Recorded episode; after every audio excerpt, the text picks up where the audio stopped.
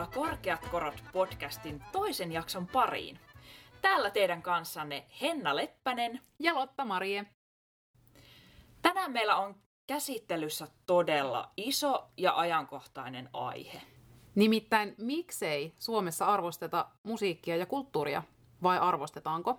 Luetaan heti tähän kärkeen tuolta Jodelista löytynyt anonyymi kommentti, joka kuuluu näin. Kulttuuri ei ole loppujen lopuksi mikään itseisarvo. Se on tietynlainen arjen luksus. Kivoja elämyksiä ne on, mutta voin elää ilmankin museoita tai keikkoja ja niin edespäin. Tässä nyt oppinut siihen vuoden aikana. Aika hiljaiseksi vetää. Tämäkö on kansan syvien rivien mielipide kulttuurista? Ja edustaako tuo valtaosa suomalaisten mielipiteestä kulttuurin arvosta?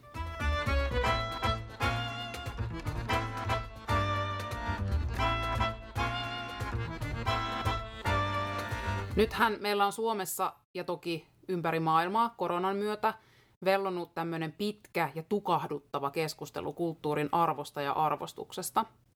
Niinpä. Me muusikot ja taiteilijat ollaan jouduttu kohtaamaan epäoikeudenmukaista kohtelua, koska kulttuurialan toiminta on estetty valtion toimesta käytännössä kokonaan. Ja kompensaatioita tulojen menetyksestä ollaan jouduttu vaatimalla vaatimaan ja vielä perustelemaan painokkaasti, miksi tässä tilanteessa taiteen aloja täytyisi tukea. Tänään me pohditaankin muun muassa näitä asioita. Onko suomalaisen yhteiskunnan tehokkuus ja suorituskeskeisyys tuhonnut kulttuurin arvostuksen? Ja onko kulttuuri ja taide liian korkealentoista koskettaakseen tavallista tallaajaa ja toisaalta itsestäänselvyys elokuvissa, kirjoissa ja levyillä? Entäs onko koronavuosi muuttanut kulttuurin ja musiikin arvostusta Suomessa ja miltä näyttää tulevaisuus? Tässä podcastissa me keskitytään tietysti ennen kaikkea musiikkiin, mutta puhutaan myös yleisesti taiteen ja kulttuurin arvostuksesta. Lähdetään purkamaan tätä aihetta nyt siitä, että miksi ei musiikkia nähdä oikeana ja arvostettuna ammattina täällä Suomessa. Ja minun mielestä mahdollisia syitä arvostuksen puutteeseen voisi olla esimerkiksi se, että Suomessa kulttuuria ei koeta elintärkeänä. Ja nyt korona-aikana varsinkin juuri tämä on korostunut entisestään. Eli tapahtumat laitetaan kiinni ensimmäisenä ja avataan viimeisenä. Kyllä vaan. Ja mulla on tähän siinä mielessä mielenkiintoinen ja ehkä vähän erilainen näkökulma. Eli mähän asuin pitkään Irlannissa vuosikausia, ja Irlannissa taiteen, kulttuurin, musiikin arvostus on aivan erilaista kuin Suomessa. Siellä se koko kansallinen identiteetti rakentuu musiikin, tanssin, kirjallisuuden ja muun esittävän taiteen, kuvataiteen ja kaiken kulttuurin päälle. Perhekunnissa siellä lähes jokainen soittaa jotain soitinta ja musiikki siirtyy luontevasti isältä pojalle periaatteella. Musiikkitapahtumia ja kilpailuja järjestetään siellä ihan jatkuvasti. Ja tietysti kaikki Irlannin kävijät tietää, että pubeissa on joka ikinen ilta livemusiikkia. Siellä on tarinankerrontaa, laulua, keikkoja, open mic-iltoja, runonlausuntaa. Kaupungeissa on taidenäyttelyitä, performansseja, tapahtumia, paraateja. Kouluissa järjestetään tosi paljon myös tämmöisiä spektaakkelimaisia kevät- ja joulujuhlia, ihan oikein niin kuin kunnon tällaisia show-esityksiä, että siellä oppilaat esiintyy, esittäen musiikkia, stand-upia, tanssia, siellä on bändejä. Ja omien kappaleiden esittäminen, kirjoittaminen on jo ihan kouluikäisille normaalia. Ja esiintyminen yleensäkin on siellä semmoinen iloinen ja luonteva asia. Eli mä näkisin sen asian niin, että musiikki ja kulttuuri on siis niin syvällä siellä yhteiskunnan rakenteissa ja ihan siinä arkielämässä läsnä koko ajan, että sen takia sen merkitystä kukaan ei siellä kyseenalaista. Ja paljon kertoo sekin, että kun mä asuin siis monta vuotta Kilkenin kaupungissa, joka on semmoinen reilun 20 000 asukkaan kaupunki, eli Valkeakoski tai Mäntsälä, niin siellä Kilkenissä oli 3 musiikkiliikettä. Ja tähän on pakko sanoa, että mä oon siis asunut Valkeakoskella muutaman vuoden, niin en voisi kuvitellakaan, että siellä olisi 3 musiikkiliikettä. Niinpä. että niinku tossa huomaa kyllä sen, miten vahvasti Irlannissa se musiikki on oikeasti syvällä. Niinpä. Ja se, että mitä ihmiset oikeasti tekee vapaa-ajalla. Että semmoisille musiikkikaupoille on niinku tilausta ja ihmiset asioi siellä ja ostaa jotain kitaran kieliä ja soittimia. Joo, siellä se on niinku todella luonnollista, että kyllä. Ihmiset harrastaa musiikkia. Ja... Joo. Ja siellähän on siis pubit ollut kiinni lähes koko tämän pandemian ajan. Ja se tarkoittaa, että sessioita, eli niinku näitä tämmöisiä jamisessioita, jota siellä todellakin on joka ilta, tyyliin jokaisessa pubissa ympäri maata, niin voitte kuvitella, kuinka monta niin kuin, miljoonaa soittajaa tai satoja tuhansia soittajia siellä joka ilta soittelee pubissa ja ihmiset viettää siellä aikaa. Niin se, että ne pubit on ollut kiinni, niin se tarkoittaa, että ei sessioita, ei livemusiikkia, ei tarinankerrontaa, ei lauluja. Ja se on ollut irlantilaisille tosi kova paikka. Se on vähän sama kuin meiltä kiellettäisiin saunominen ja saunassa vihtominen. Tuo on muuten tosi hyvä vertaus. Koska niin kuin alussa sanoit tämän Jodelin anonyymin kommentin, niin kyllähän siinä huomaa sen, että miten niin kuin vähän ihmiset on ehkä osaa niin kuin edes kaivannut sitä live-musiikkia. Niinpä. Että jos sitä ei pidetä edes niin kuin merkityksellisenä siinä mielessä, että sitä olisi kaivannut, niin kyllähän sekin kertoo aika paljon, että miten tällä sitä arvostetaan. Joo, ja tässä on, just kun mä puhuin tuosta kansallisesta identiteetistä, niin... Suomessa se rakentuu jollekin ihan muulle kuin meidän musiikille tai kulttuurille. Et en mä oikein tiedä, mille se rakentuu. Et no toki niinku Sisu Sauna ja Sibelius joo, mutta musta vähän tuntuu, että se Sibeliuskin rupeaa olemaan vähän semmoinen vanha-aikainen juttu. Että tämmöiset Jodelin kirjoittelijat, niin en tiedä, mitä Sibelius heille merkitsee. Niin, että niinpä. Onko se sitten nämä niinku formulatähdet ja... Kyllä se varmaan urheilupuolelle menee se, mistä Suomi ehkä enemmän tunnetaan kuin kulttuuri ja musiikki. Niinpä. Ja mitä sitten kansan syvät rivit kokee tärkeäksi ja arvostettavaksi. Että kyllä tässä on tullut vuoden aikana selväksi, että se ei ole taide ja musiikki ja kulttuuri. Valitettavasti. Muita mahdollisia syitä tämän arvostuksen puutteeseen voisi minun mielestä olla myös se, että musiikki nähdään intohimoammattina, joten sitä ei koeta oikeana työnä. Että se näyttäytyy ihmiselle semmoisena, niin kuin, että sinä tekisit sitä joka tapauksessa, vaikka sinä et saisi siitä palkkaa. Ja niinhän monet niin kuin, meistä myös tekee. Näinhän monet tekee. Niin. Sepä se. Ja harva ihmisistä myöskään ymmärtää kulttuurialalla työtä tekevän työn kuvaa. Että mitä muusikon työ konkreettisesti sisältää sen pelkän esiintymisen lisäksi. Ja että minkälaisia niin kun, ylipäätään alihankintaketjuja kulttuurialalla on. Että eihän tämä ole pelkästään sitä, että muusikot soittaa lavalla ja esiintyy. Että siihen niin kun, sisältyy tosi paljon kaikkea muutakin. Ihan laitevuokrauksesta lipun myyntiin ja valoteknikoista niin kun, keikkapaikan narikkapahtiin. Niinpä. Se on jostakin syystä kauhean näkymätön ihmisille se muusikon työnkuva, että hyvin sitkeässä on semmoinen ajatus, että sä vaan pärähdät keikalle ja vetäset jonkun biisin ja lähdet kotiin. Niin. Vaikka sen yhdenkin biisin takana voi olla kuukausi työtä. Kyllä. Siis se on niin kuin jotenkin tosi hämärtynyt ihmisillä se, että mitä se työ oikeasti on, koska siitä näkee aina vaan sen jäävuoren huipun, joka on juurikin se keikka ja just se paras osa tavallaan sitä työtä, niinpä. Jossa yleensä on tosi niin kuin, korkea energia ja hyvä meininki. Ja eihän sitä tulisi, ellei olisi sitä ammattitaitoa ja pohjatyötä siellä alla. Niinpä. Tuosta tuli mieleen sitten, että aika paljon edelleenkin just esiinnytään ilmaiseksi monissa tilanteissa. Näin on. Ja se voi johtua myös siitä, että me ollaan totuttu siihen, että esiinnytään ilmaiseksi, koska harrastustoiminta on myös tosi aktiivista tällä alalla, että luovia aloja harrastetaan, joten sen näkeminen työnä voi olla myös sen takia niin kuin haastavaa, koska niin kuin ihmiset esiintyy ihan vaan sen niin kuin musiikin ilon vuoksikin. Niinpä. Ja ihmiset piirtää joka tapauksessa. Joku ehkä vähän kirjoittelee päiväkirjaa ja novellia. Ja runoja. Niin. Saattaa tehdä pöytälaatikkosävellyksiä. Niinpä. Se on jännä, että just se tavallaan siirtymä siitä, että sä oot harrastaja siihen ammattilaisuuteen, niin on taas ihan hämärän peitossa ihmisillä. Just näin. Ja sitten miettii ylipäätään, että miten paljon vaikka jonkun festarin järjestämiseen tarvitaan talkootyövoimaa. Mm. Siis voin sanoa, että Suomessa varmaan suuri osa festareista jäisi järjestämättä, jos siellä ei olisi talkoolaisia, eli ilmaista työvoimaa. Niin. Niin tämäkin on niinku mielenkiintoinen pointti siihen, että mihin me ihmiset opitaan. Mm. Että se kulttuuri nähdään jotenkin sellaisena, että no sitä on joka tapauksessa ilmaiseksi, niin miksi sitä tarvitsisi niin kuin esimerkiksi maksaa? Niinpä. Ja palkkaus nyt yleensäkin on tämmöinen aika kuuma peruna, ja se on freelancereiden ja muusikoiden keskuudessa aivan villilänsi. Eli ei ole niin kuin mitään ylempää tahoa, joka palkkoja määrittelisi, me jokainen määritellään niin kuin itse. Joo.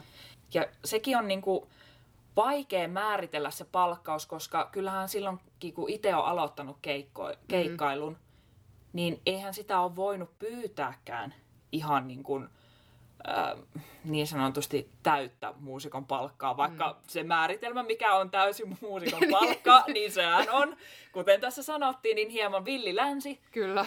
Mutta se, että missä vaiheessa niin kuin itse myöskin oppii pyytämään todella vähän ja tottuu siihen, että ei tämä minun työ ole tämän arvokkaampaa, vaikka se ammattitaito koko ajan kehittyy. Koska mistään kukaan muu ei tule sanomaan sinulle, että hei, pyydäpä vähän enemmän palkkaa. Ei todellakaan. Ei, että ne on sitten sellaisia tilanteita, että jos sä esimerkiksi päädyt johonkin bändiin tai jonkun semmoisen niin kuin konkarimuusikoiden kanssa, niin semmoisista tilanteissa on sitten tullut näitä, että ei kuule, että sun täytyy pyytää tämän ja tämän verran ja tällaisia palkkoja yleensä saa tämmöisiltä keikoilta, niin niissä tilanteissa sitä sitten on oppinut, että ajaa, ahaa, okei, joo. Nimenomaan.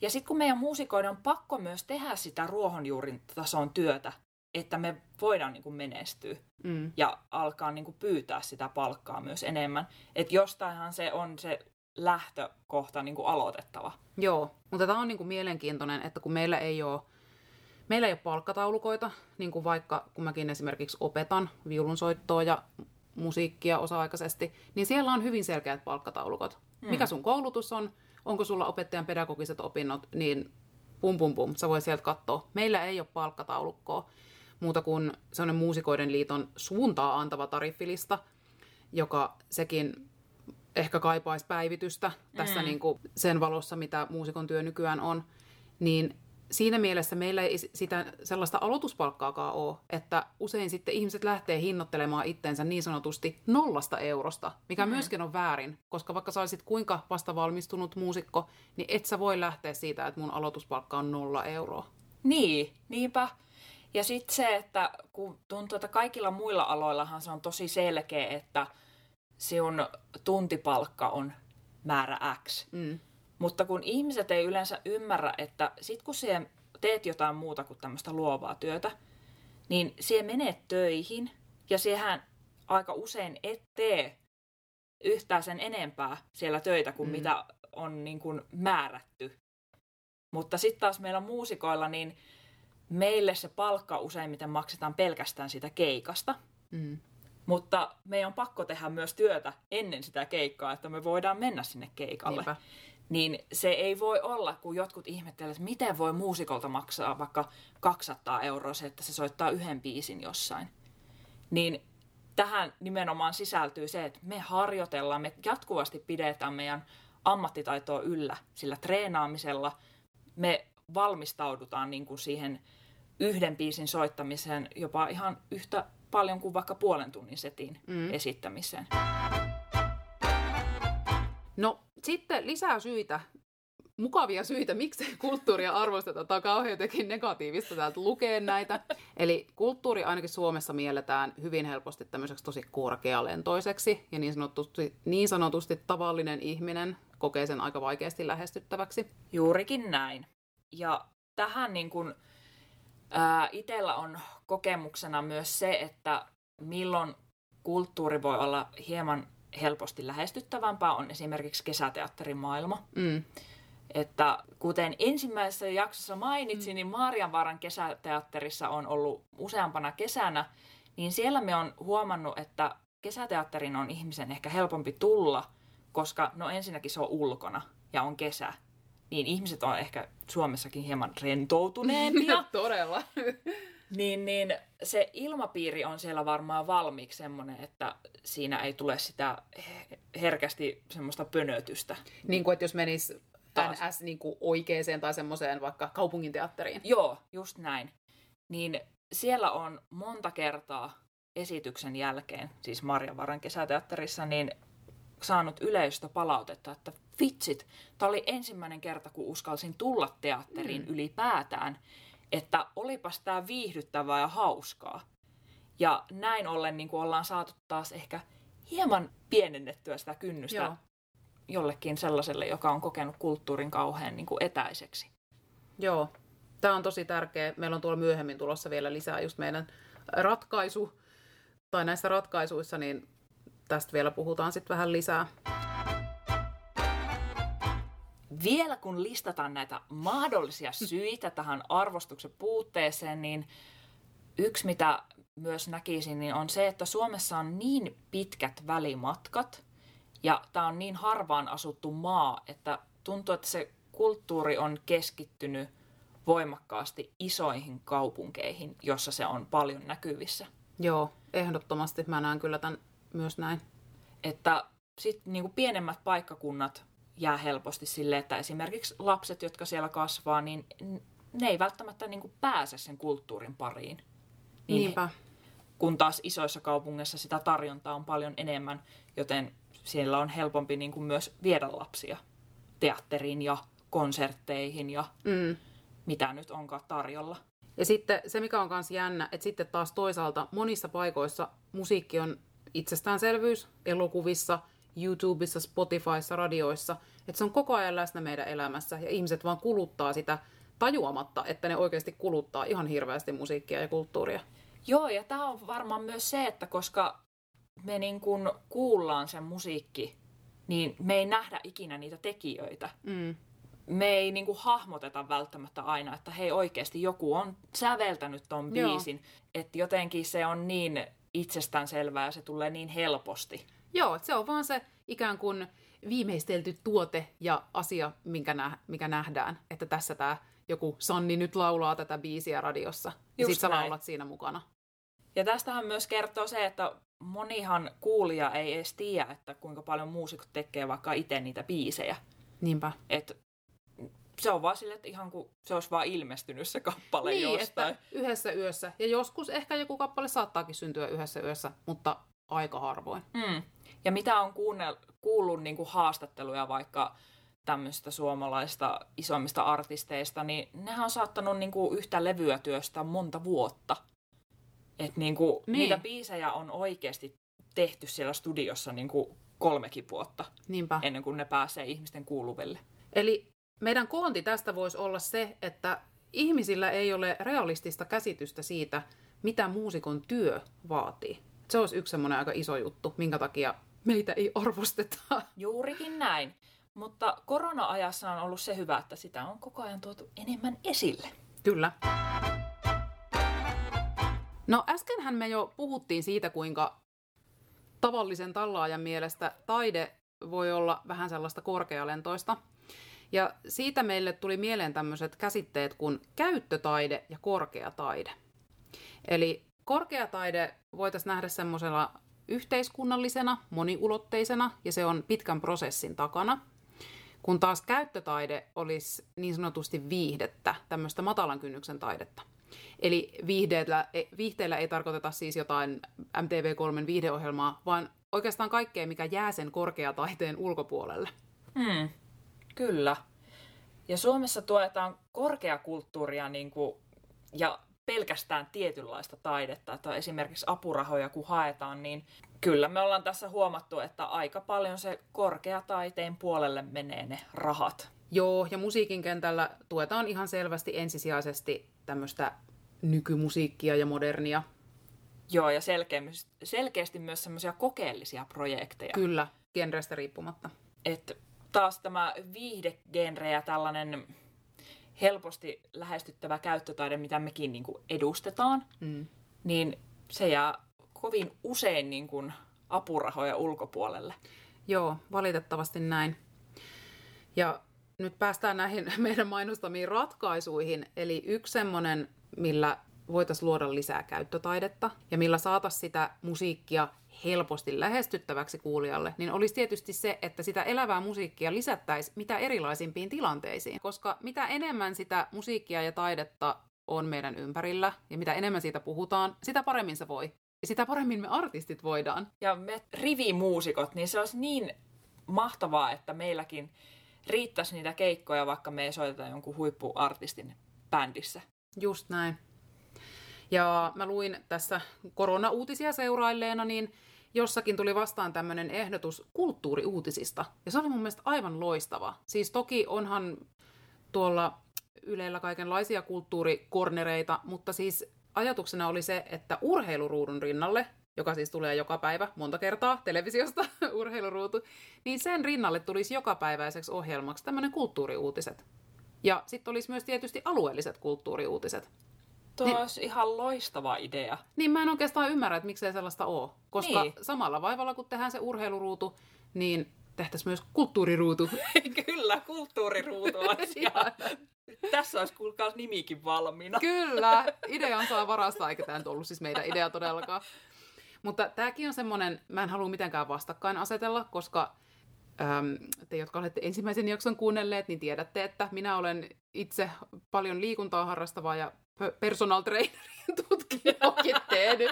Pointtina siis se, että urheilu ja kulttuuri ei ole mitenkään napit vastakkain, vaan että sä voit ihan oikeasti tykätä molemmista, mutta on jännä, että vaan sitä urheiluruutua sieltä tuutista sitten tulee. Joo, ja miettii kuitenkin, miten paljon urheilutapahtumissa käytetään musiikkia. No jep! Että niin kuin, aika ankeeta ja kolkkoa olisi, jos niin kuin siellä ei väliaikana soisi mitään musiikkia tai, joo, tai sitten kun olipa nyt urheilulaji mikä tahansa, niin ainahan siellä soi jokaisen maamme laulu. Niinpä. Maamme laulu, eli siis kansallislaulu. Niinpä. Maamme laulu kaikilla maailman kielillä.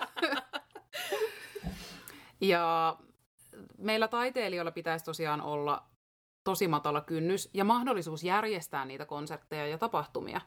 Ja esimerkiksi mä voisin ihan mielelläni järjestää jotain viulukonsertteja ostoskeskukseen tai mihin tahansa paikkaan, missä niitä ihmisiä oikeasti liikkuu. Ja se voisi olla vaikka joku pop-up-konsertti, että ohikulkijat saa toivoa kappaleita. Miksei voisi vaikka olla, kun on pop-up-kauppoja, niin sellainen pop-up-konserttisali, johon muusikot voi varata vuoroja, sä varaat tunnin keikkavuoron johonkin Ratinan tonne ostoskeskukseen. Ja sit sä esiinnyt siellä ja ihmiset voi tulla katsomaan sua. Niinpä. Tämähän on aivan mahtava idea.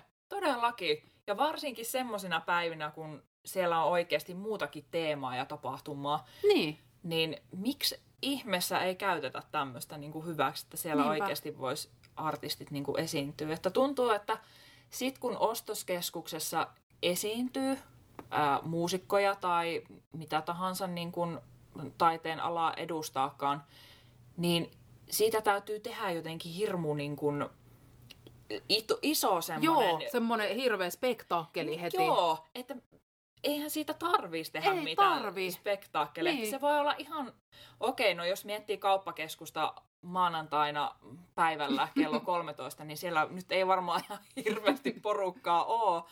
Mutta kyllä siellä niinku ihan hyvin voisi arki-iltoinakin olla niinku kyllä, ja actionia. Sitten kun miettii jotain Kamppia tai Rautatientoria Helsingissä ja Tampereella Ratina, niin onhan siellä aina porukkaa, koska siellä on myös liikenneyhteydet ja niin rautatieasemat, kaikki tämmöiset. Niin mä näen ihan valtavasti potentiaalia erilaisille esiintymispaikoille ja ideoille ja mahdollisuuksille. Joo, ja just miettii vaikka miten paljon ihmisetkin just jossain rautatieasemalla odottaa vaikka seuraavaa junavuoroa tai näin, niin mikä olisi ihanampaa kuin istahtaa vaikka johonkin penkille ja kuunnella live-musiikkia? Niinpä. Ja tässä niin kuin huomataan, niin ideoita kyllä riittää. Että me ei olla suinkaan ainoat ideanikkarit, että mä tiedän, että maailma on täynnä muusikoita ja upeita luovia ihmisiä, joilla olisi rajattomasti upeita hyviä ideoita. Mutta toki se aina vaatii sen, että siitä saisi vähän rahaakin. Ja siihenkin voisi miettiä, että miksei kaupungilta sitten voisi saada vaikka jotain pieniä kertakohtaisia avustuksia. Pop-up-keikkapaikkaan joku korvaussysteemi. Ja siis sellaisia niin kuin pieniä, nimenomaan kertakohtaisia summia. Koska sitten taas se, että jos niitä keikkoja on enemmän ja ne on sellaisia niin sanotusti esiintyjällekin vaivattomia ja matalan kynnyksen keikkoja, niin silloin se keikkahintakin voisit ehkä olla vähän matalampi, koska sitten kun niitä keikkoja on enemmän. Just näin, koska sitten voi miettiä, että jos meillä on niin kuin 2 keikkaa kuukaudessa, saati sitten koronavuotena 2 keikkaa koko vuotena, jotka on livestriimejä. Yeah. niin. Siinä voi miettiä, että kuka sellaisella elää. Niinpä. Ja tuli muuten tuosta mieleen, että olin jokunen vuosi sitten Helsingin rautatieasemalla juhannuksena soittamassa. Mm-hmm. Sinne oli järjestetty semmoinen niin kuin juhannuskylä tavallaan sinne rautatieasemalle. Oi ihanaa! Ja se oli ihan mahtavaa, koska sitten ihmiset kun tuli odottelemaan junaa, niin sitten ne kuuli siinä samalla niin kuin haitarimusiikkia ja siellä oli niin kuin tehty Suomen juhannusteeman mukaisesti. Oli koivuja ja saunavihtoja. Ja... Minä vuonna tämä hei oli, muistatko? Mulla on semmoinen etiäinen, että mä oon ollut niin kuin Suomessa käymässä Irlannista ja kohdannut nämä koivut ja muut. Siis... Kyllä minä sanoisin, että tästä on äkkiseltään ainakin 5 vuotta. Joo. Ehkä 6. Joo. Se mätsäisi kyllä tähän aikajanaan. Mulle tuli nimittäin tästä semmoinen déjà vu, tai mä jotenkin... Tiedä, vaikka ollaan silloin... No niin, silloin tietämättä me törmätty. No, sittenpä hypätään siihen, että miksi kulttuuriala pitäisi arvostaa. Ja onko suomalaisen yhteiskunnan tehokkuus ja suorituskeskeisyys tuhonnut kulttuurin arvostuksen? Voi hyvänen aika, meillä on isoja teemoja tässä. Me ollaan oikein kunnon filosofit täällä nyt ratkomassa näitä perustavanlaatuisia kysymyksiä. Mutta tämä on toisaalta tosi kivaa. Niin, ja on hieman niin kuin kontrastia tuohon meidän ensimmäiseen jaksoon. Joo. Meillä on ehkä tämmöinen, että joka toinen jakso on vähän kevyempi ja joka toinen tämmöinen... Semivakava. Tai okei, nyt on aika vakava kyllä, aihe, mutta kyllä. Niin kuin, joo, koitetaan vähän syklittää tätä, että ei ole hirvittävän raskaita aiheita peräkkäin. Niinpä. Mutta palataksemme tähän kysymykseen, niin se, että miksi kulttuurialaa pitäisi arvostaa, niin jotenkin meidän korvastahan tämä kuulostaa niin kuin aivan älyttömältä kysymykseltä, koska on itsestään selvää, että kulttuuri lisää merkittävästi ihmisten hyvinvointia. Ja jokainen voi miettiä, että nyt tässä korona-aikana, miten on purkanut niitä kaikkia iloja ja surujaan, että onko se ollut musiikin ja elokuvien kirjallisuuden kautta ehkäpä. Eli se tarjoaa meille semmoisen turvallisen alustan nähdä erilaisuutta, peilata kaikkia omia just kokemuksia. Se tuo lohtua, vahvistaa ilon tunteita. Eli kaikki, mitä me koetaan elämässä, ilot, surut, kaikki, niin ne kyllä tulee, peilautuu, purkautuu sieltä musiikin ja taiteen kautta. Nimenomaan. Että ei kulttuuria ihan suotta kutsuta hengen ravinnoksi. Yeah. Et ihminen kyllä tarvitsee semmoista niinku materiaan lisäksi myös sitä henkistä sisältöä elämäänsä ja ei me niinku olla mitään robotteja. Jep, mutta mun täytyy sanoa, että tälleen paluumuuttajana niin mulle on tullut vähän semmoinen olo, että Suomessa ehkä haluttaisiin, että me ollaan robotteja, koska Suomi on tosi suorituskeskeinen yhteiskunta, ihan selvästi. Ja siinä ei niin kuin sinällään ole mitään pahaa, että suomalaisten iso hyve on just se, että me ollaan tosi rehellisiä ja työteliäitä, että tehdään paljon työtä ja se työnlaatu on hyvää. Mutta onhan se niin kuin ruvennut vähän kääntymään itsensä vastaan myös. Ja mä näen sen jotenkin niin, että missä vaiheessa musiikki ja kulttuuri erkani siitä Suomen kansallisesta identiteetistä. Että miksei monet edes tunne meidän omaa kansanmusiikkia tai tanssia enää. Ja että siitä kulttuurista ja tanssista nauttimisen ilonpidon on korvannut se semmoinen työntekeminen ja suorittaminen. Ja se tietysti mietityttää, että miten tämän voisi korjata. Ja voitaisiko me nostaa kulttuurin arvostusta jotenkin. Ja mulle tuli semmoinen random ajatus, kun kuuntelin yhtä ohjelmaa, missä Eetu Vireen puhui tämmöisestä työstä kieltäytymisestä ja kansalaispalkasta, josta on muutenkin täällä muusikkopiireissä aika paljon puhuttu, että olisi semmoinen selkeä kansalaispalkka. Ja tähän työstä kieltäytymisjuttuun niin mainitsen vaan lyhyesti, että täällä Eetu Virenillä on semmoinen työstä kieltäytyjen käsikirja. Ja siinä oli mielenkiintoista pohdintaa, kuinka tässä nykyyhteiskunnassa työtä tehdään just vaan sen työn tekemisen itseisarvon takia. Että suurimmalle osalle se työntekeminen itse asiassa ei ole mielekästä, sitä tehdään vaan rahan takia. Ja tämä kyllä näkyy mun mielestä tosi selvästi suomalaisessa yhteiskunnassa. Mm. Ja just se, että aina voivotella, että no valitsit sitten muusikon ammatti, että et kyllä niin kuin ainakaan tuu rikastumaan. Niin. Tai jotenkin, että se, että niin sitä ei arvosteta, koska sä et tienaa jotain niin kuin miljoonia. Niin. Just näin. Niin ainakin itse, miksi me ylipäätään, siis okei, tällä alalla ei todellakaan kannata olla, jos haluat rahaa, että niin kuin sit kannattaa valita aivan toisenlainen reitti. Mutta sekin, että miksi me jaksetaan tehdä tätä työtä, on juurikin sen takia, että me saadaan tästä itselle ihan valtavasti. Kyllä. Tämä on tosi merkityksellistä meille itselle, tämä työ. Me on valittu tämä työ sen takia, että se tuottaa meille iloa. Ei sen takia, että me tehdään työtä sen takia, että me saataisiin rahaa tai koska yhteiskunnassa nyt täytyy tehdä jotain työtä näin niin kuin kärjistetysti. Niin. Ja myös se, että totta kai me myös nähdään, miten paljon se tuottaa kuulijoille sitä iloa. Ja eli se levittää sitä positiivista. Ja kyllähän sen niin kuin huomaa, että silloin kun itse nauttii siitä tekemisestä, niin totta kai myös kuulijan on helppo nauttia siitä työstä. Ja tässä tulee se työn arvostus, että ihan samalla tavalla, kun me mennään kauppaan, ruokakauppaan tai vaatekauppaan tai autokauppaan, ja me halutaan tehdä sieltä ostos, käyttää meidän hiellä ja tuskalla ansaitsemia lantteja, niin se, että onko siellä vaatekaupassa sellainen myyjä, joka oikeasti on iloinen, kun se saa auttaa mua valitsemaan just oikeanlaisen vaatteen, ja se on tosi hyvä siinä työssään. Se näkee heti, että mikä sun oikea koko on, tai joku automyyjä tietää siitä autosta kaiken, ja se osaa just sun tarpeisiin etsiä sen oikean kaaran sieltä, niin se on ihan sikatärkeetä. Ja niin mä en ymmärrä, miksei niinku musiikkia nähdä tälleen samalla tavalla. Siis tuo on ihan totta. Ja just se, että miten paljon me niinku arvostetaan itse sitä ammattitaitoa niinku muilla aloilla, niin se on jotenkin käsittämätöntä, että miksi se hämärtyy niinku just tällä alalla. Joo. Se on hämmentävää, että me niinku arvostetaan, mutta sitten ei kuitenkaan arvosteta. Niinpä. Joo, se on vähän sellaista niinku lämpimikseen puhumista, että kylläpä niin on näppärät sormet, niin oot taitava. Niin. Ota tuosta sipsipussipalkaksi. tai jotain kaljapullo. Ja nämä on ihan legendaarisia nämä muusikkojen palkat, mitä niinku tarjottaan esiintymisestä, että hei, ensinnäkin saat kokemusta. No. Voi että, kun me voitaisiin sillä kaikella kokemuksella maksaa meidän laskut, niin eihän tässä ole mitään hätää. Tai sitten saadaan jotain tuotteita, teepaita. Kuka nyt ei haluaisi teepaidan palkalla niin kuin lähteä keikalle? Aivan vastustamaton tarjous. Ja sitten, mitäs muita esimerkkejä? No mä oon saanut siipsipusseja keikalta, mutta mä sain kyllä... Ei ole totta, siis sieltä oikeasti mä sain kyllä rahaakin.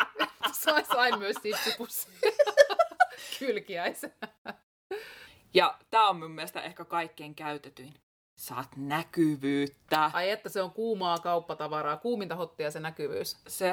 Sehän kun ei niinku oikeasti sisällä yhtään mitään. Siis...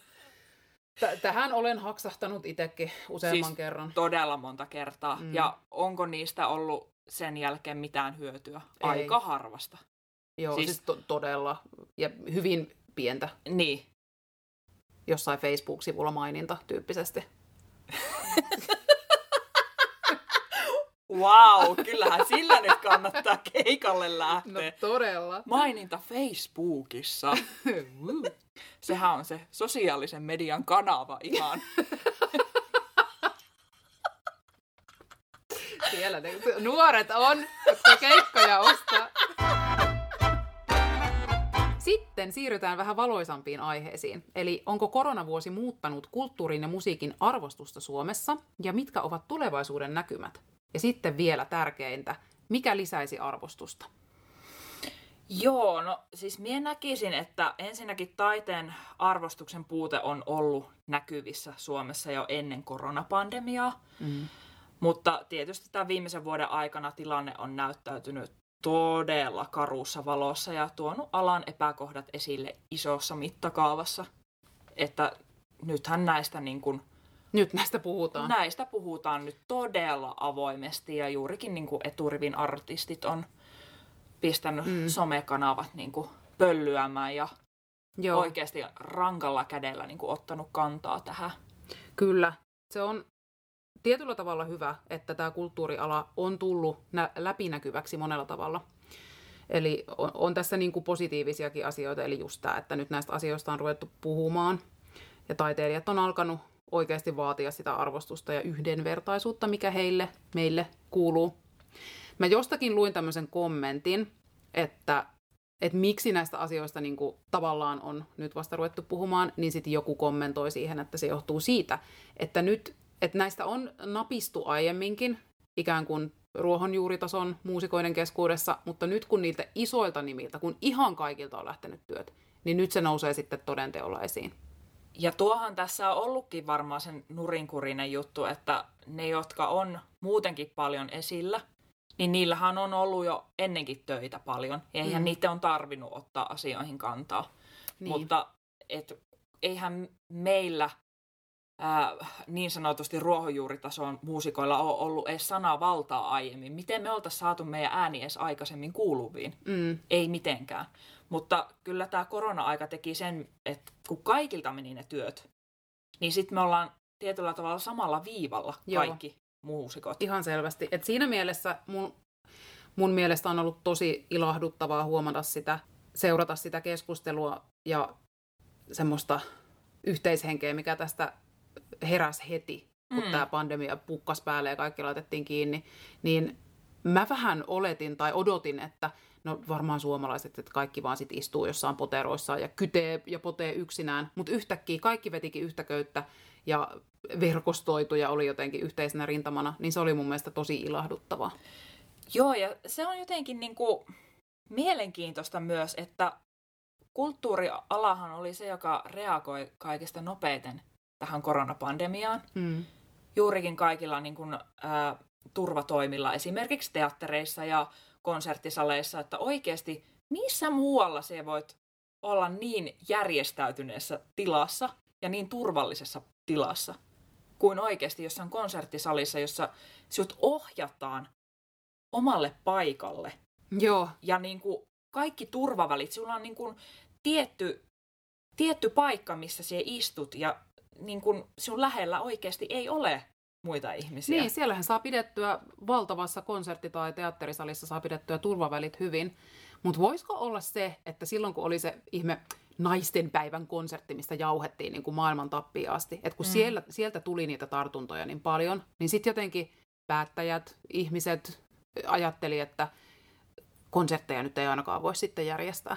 Mutta tämähän on ilmeisesti niinku juurikin näistä lakipykälistä myös johtuvia, että laissa ei ole määritelty, etteikö tapahtuma-aloja saisi sulkea. Ai jaa. Et niinku se on se paikka, josta on kaikkein helpoin napsasta ensimmäisenä. Niin just. Ja laittaa rajoitukset päälle. Että niinku, tämähän tässä on niinku se suurin ongelma. Ja mitä nyt on uutisia katsellut, niin kyllä pikkusen särähti korvaan, että tämä meidän pääministeri sanoi suorassa uutislähetyksessä, kun uutisankkuri häneltä penäsi näitä ravintola-alan sulkuja, että onko ne nyt, ja rajoitukset, että onko ne niinku oikein. Niin, ja miksi niitä ei tehdä niinku voimakkaammin, se taisi olla se pointti, niin sitten pääministeri katsoo kirkkain silmin ja on silleen, että kun ei heillä ole valtuuksia sulkea yhtä alaa niin kuin täysin. Joo, mä muistan tämän kanssa. Niin sit pensin kyllä mennä telkkarista läpi, niin kuin, että anteeksi mitä, että te olette kohta vuoden sulkenut tapahtuma-alaan täysin. Että miten voi olla pokkaa sanoa sitten noin, että heillä ei ole oikeutta sulkea jotain alaa täysin. Niin just. No toihan on tuommoista poliitikkojen kiertelyä, että eihän ole sanottu suoraan, että et saa soittaa musiikkia tai esiintyä, mutta yleisö ei saa tulla. Niin, just näin. Silleen, että, onko ammattiin harjoittaminen silloin kannattavaa? Sitä voi jokainen miettiä. Sitten valitettava totuus on myös, että ainakin nyt tähän koronapandemiaan asti, niin aika monet luovien alojen ihmiset on itse aliarvioinut omaa työtään aika rajusti, just hinnoittelun ja arvostuksen ja muun suhteen. Eli tähän hirveän helposti, ihan hirveästi hommia jostain aivan niin kuin pikkusenteistä tai jopa ilmaiseksi ja jotenkin vähän sellaista niin kuin nöyristelyä. Joo, ja se on niin syvällä myös meissä suomalaisissa semmoinen nöyryys ja ei haluta niin kuin nostaa omaa... Niin, kehua itseään niin, tai jotenkin, että niin, hei, mä oon tosi hyvä tässä jutussa, mitä mä teen. Että se on meille niin kuin vaikeeta. Se on ihan totta. Tästä me puhuttiin pikkasen edellisessä jaksossa just. Verrattiin, että minkälaista on vaikka tuolla Amerikassa tai muualla maailmassa, kun ihmiset on terveellä tavalla tosi itsevarmoja ja tuo esiin sitä osaamistaan. Niin jos me tehtäisiin sitä enemmän, me taiteilijat ja muusikot, kulttuurialan ihmiset, niin kyllä sitten varmaan muutkin alkaisi arvostaa. Ja siitäkin me puhuttiin, että ei soitettaisi ja esiinnyttäisi ilmaiseksi. Ja tässä niin kuin musiikkikontekstissa, kun on näitä livestreamejä nyt sitten tietysti ollut tässä tämän vuoden ajan, ja niitä on itse kukin tehnyt ja kokeillut ja opetellut, mutta nyt ruvetaan mun mielestä olen siinä vaiheessa, että ilmaiset livestreamit on nyt nähty. Eli jos ne on tullut jäädäkseen ja ne on osa sun repertuaaria ja ne on osa tätä musiikin kuluttamista, niin kyllä niistä joku edes pieni maksu pitäisi periä. Todellakin. Ja vielä palatekseni tuohon, että me itse niin kuin vähätellään tätä työtä, niin kyllähän se näkyy myös siinä, että me itse myös monesti sanotaan, että pitäisiköhän tässä nyt niin kuin ruveta tekemään jotain oikeita töitä. Ai kauheata. Joka on niin kuin tosi tavallaan halventavaa. Että niin kuin, miksi tämä ei olisi oikea työ? Sepä se. Toi on todella hyvä kysymys. Miksi musiikki tai taide ei olisi oikea työ? Niin. Ja ottaa huomioon, että miten paljon me on opiskeltu ja kouluttauduttu. Mullakin on 3 musiikkialan tutkintoa. Mulla on 2 skandia ja 1 maisteri, pedagogiset opinnot ja personal trainer. Mutta siis, no okei. Okay. Mutta niinku se aika ja vaiva, mikä me on laitettu tähän, niin hyvänen aika. Ja me ollaan niinku lapsesta asti soitettu kyllä tuhansia tunteja. Päämäärätietoisesti menty tätä kohti. Että tämä ei ole niinku tapahtunut sormia napsauttamalla. Et, siis, no, kun tämä on myös semmoinen ala, että totta kai tälle voi tulla ja olla todella menestynyt ilman, että on käynyt minkäänlaista koulutusta. Ilman muuta. Ja se ei ole yhtään huonompi tie. Mutta just se, että sitten on taas toisessa ääripäässä niitä, jotka on kouluttautunut todella vahvasti, niin kumpikaan näistä ei ole tie menestykseen. Se on ihan sama, oletko kouluttautunut tai et, niin se voi olla, että menestyt ihan äärettömän hyvin, tai voi olla, että et menestynyt ollenkaan. Niinpä, ja sanotaan, että menestyksellä me ehkä tarkoitetaan tässä semmoista, että sulla on oikeasti joku semmoinen vakaa, järkevä tulo.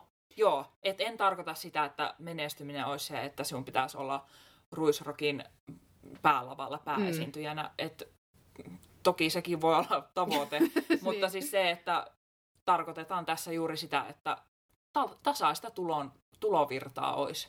Kyllä, että niitä esiintymistilaisuuksia olisi, ansaintamahdollisuuksia olisi, ja kun me niitä ehdotetaan ja yritetään luoda ja etsitään ja työstetään, että niitä oikeasti myös syntyisi ja niitä otettaisiin vastaan.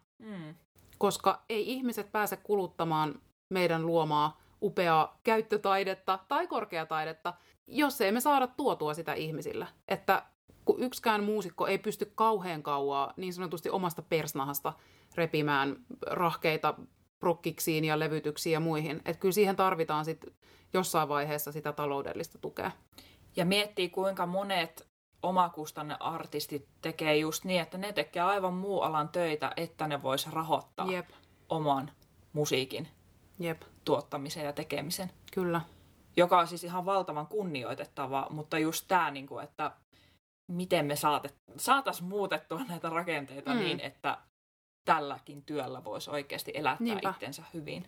Esimerkiksi palaan taas Irlantiin, kun siellä on tosiaan niitä sessioita, sessions, joka ilta, jokaisessa pubissa, niin niistäkin maksetaan osalle. Et siellä on aina semmoinen ydinporukka, joka on ikään kuin se session host. Ja mäkin olen ollut semmoisissa.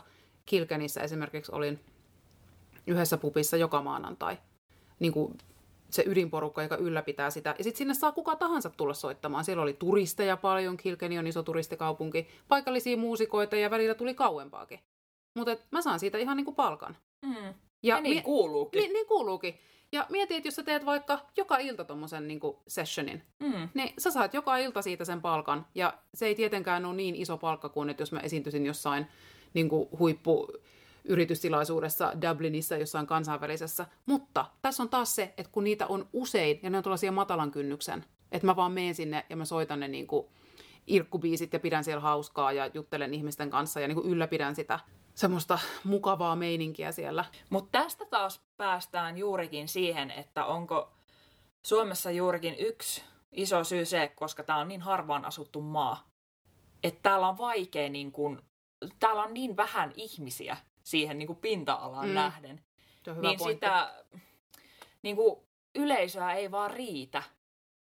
No toisaalta, joo, se on ihan totta. Siis Irlantihan on niin kun 3 kertaa pienempi kuin Suomi, ja siellä on sama määrä ihmisiä. Niin, elikkä että siellä on niin kun se tavallaan voima. On, se sosiaalinen kanssakäyminen on ihan eri tasolla. Kyllä. Ihmiset oikeasti niin kuin viettää paljon enemmän aikaa ystävien ja naapureiden ja sukulaisten kanssa.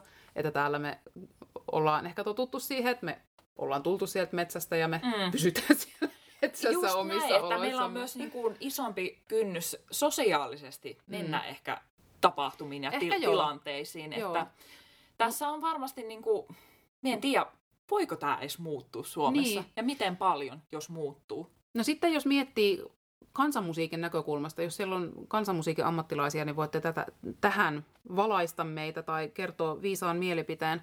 Mutta kyllähän niin kuin ennen vanhaan on menty tansseihin, nurkkatansseihin ja kaikenlaisia on niin kuin ollut paljon yhteisöllisempää. Totta. Ja haitari on soinut siellä nurkassa. On. Se on kyllä ihan totta, että esimerkiksi lavatanssikulttuuri vaikka, niin sehän on kukoistanut niin kuin Niin mitä sille on niin kuin tapahtunut?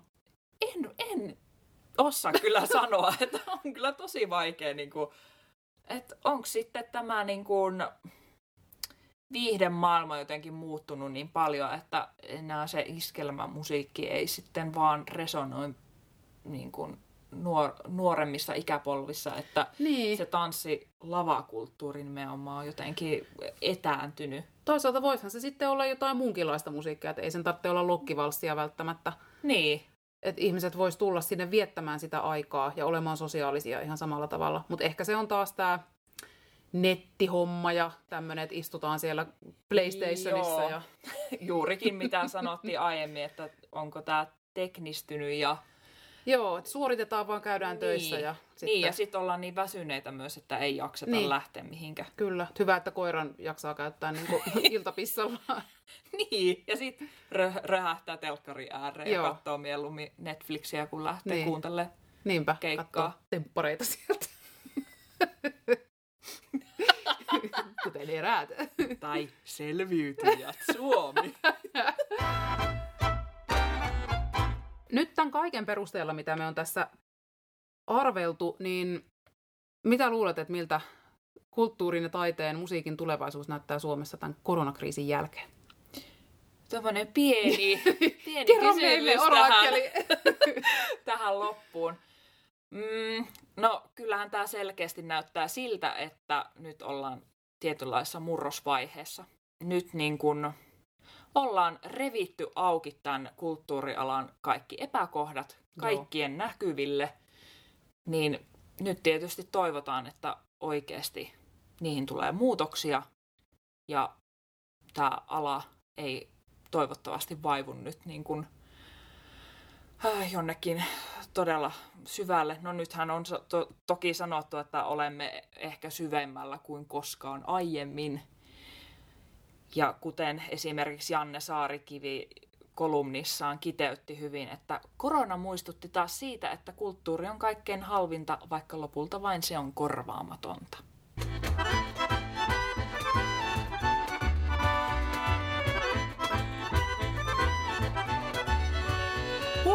Nyt on käsitelty aikamoinen aihe tähän heti toiseen jaksoon. Joo, ihan täytyy sanoa, että hiki tuli. Ja kiihdyttiin täällä myös näiden aiheiden äärellä, että tämä on tosi iso, vakava aihe, josta pitää puhua. Ja me haluttaisiin kuulla ehdottomasti teidän ajatuksia, että arvostetaanko musiikkia ja kulttuuria Suomessa? Ja jos ei, niin miksi? Että olisi mahtava saada teiltä myös kommentteja tähän. Ja myöskin, minkälaisia ajatuksia teillä on siitä, miten tätä muusikoiden ja muiden luovien alojen työntekijöiden tilannetta voisi Suomessa parantaa? Millä me saataisiin lisää arvostusta ja millä me saataisiin lisää tämmöistä helposti lähestyttävää käyttötaidetta ja muuta. Ja nyt olisi ihan mahtavaa kuulla kommentteja niin kansanmuusikoilta kuin myös teiltä, jotka ette työskentele alalla, vaan olette kuluttajan näkökulmasta. Meille voi laittaa sähköpostia osoitteeseen korkeatkorotpodcast@gmail.com. Ja meidät löytää myös tuolta Facebookin ja Instagramin puolelta. Ja minut löytää Facebookista Henna Leppänen Music ja Instagramista @Hennamusician. Ja mut taas löytää Facebookista Lotta Marie Violinist ja Instagramista sitten @Violinistlotta. Hei, ensi kerralla me päästään oikein herkullisen aiheen pariin, nimittäin keikkamokat! Uhuu! Apua! Ja meillähän keikkamokia tosiaan riittää, joten tulossa on aikamoinen kattaus erilaisia kommelluksia. Joo, oikein siis nyt voi sanoa, että myötähäpeää aiheuttavia jäätäviä mokia. Et puhutaan, että tukka tippuu päästä, mekko tippuu päältä, kaatuillaan lavalla. Ja mitäs, jos rintafileet on keikkalavalla? Joten pysy meidän kanafileiden ja tukkien matkassa. Tukkien? Tukat tippuu. Tukki. Tukkien. Eikö se sillä tai? En minä tiedä. No mutta hei, tähän on hyvä lopettaa. Eli ensi viikkoon. Ensi viikkoon. Moi moi. Moikka.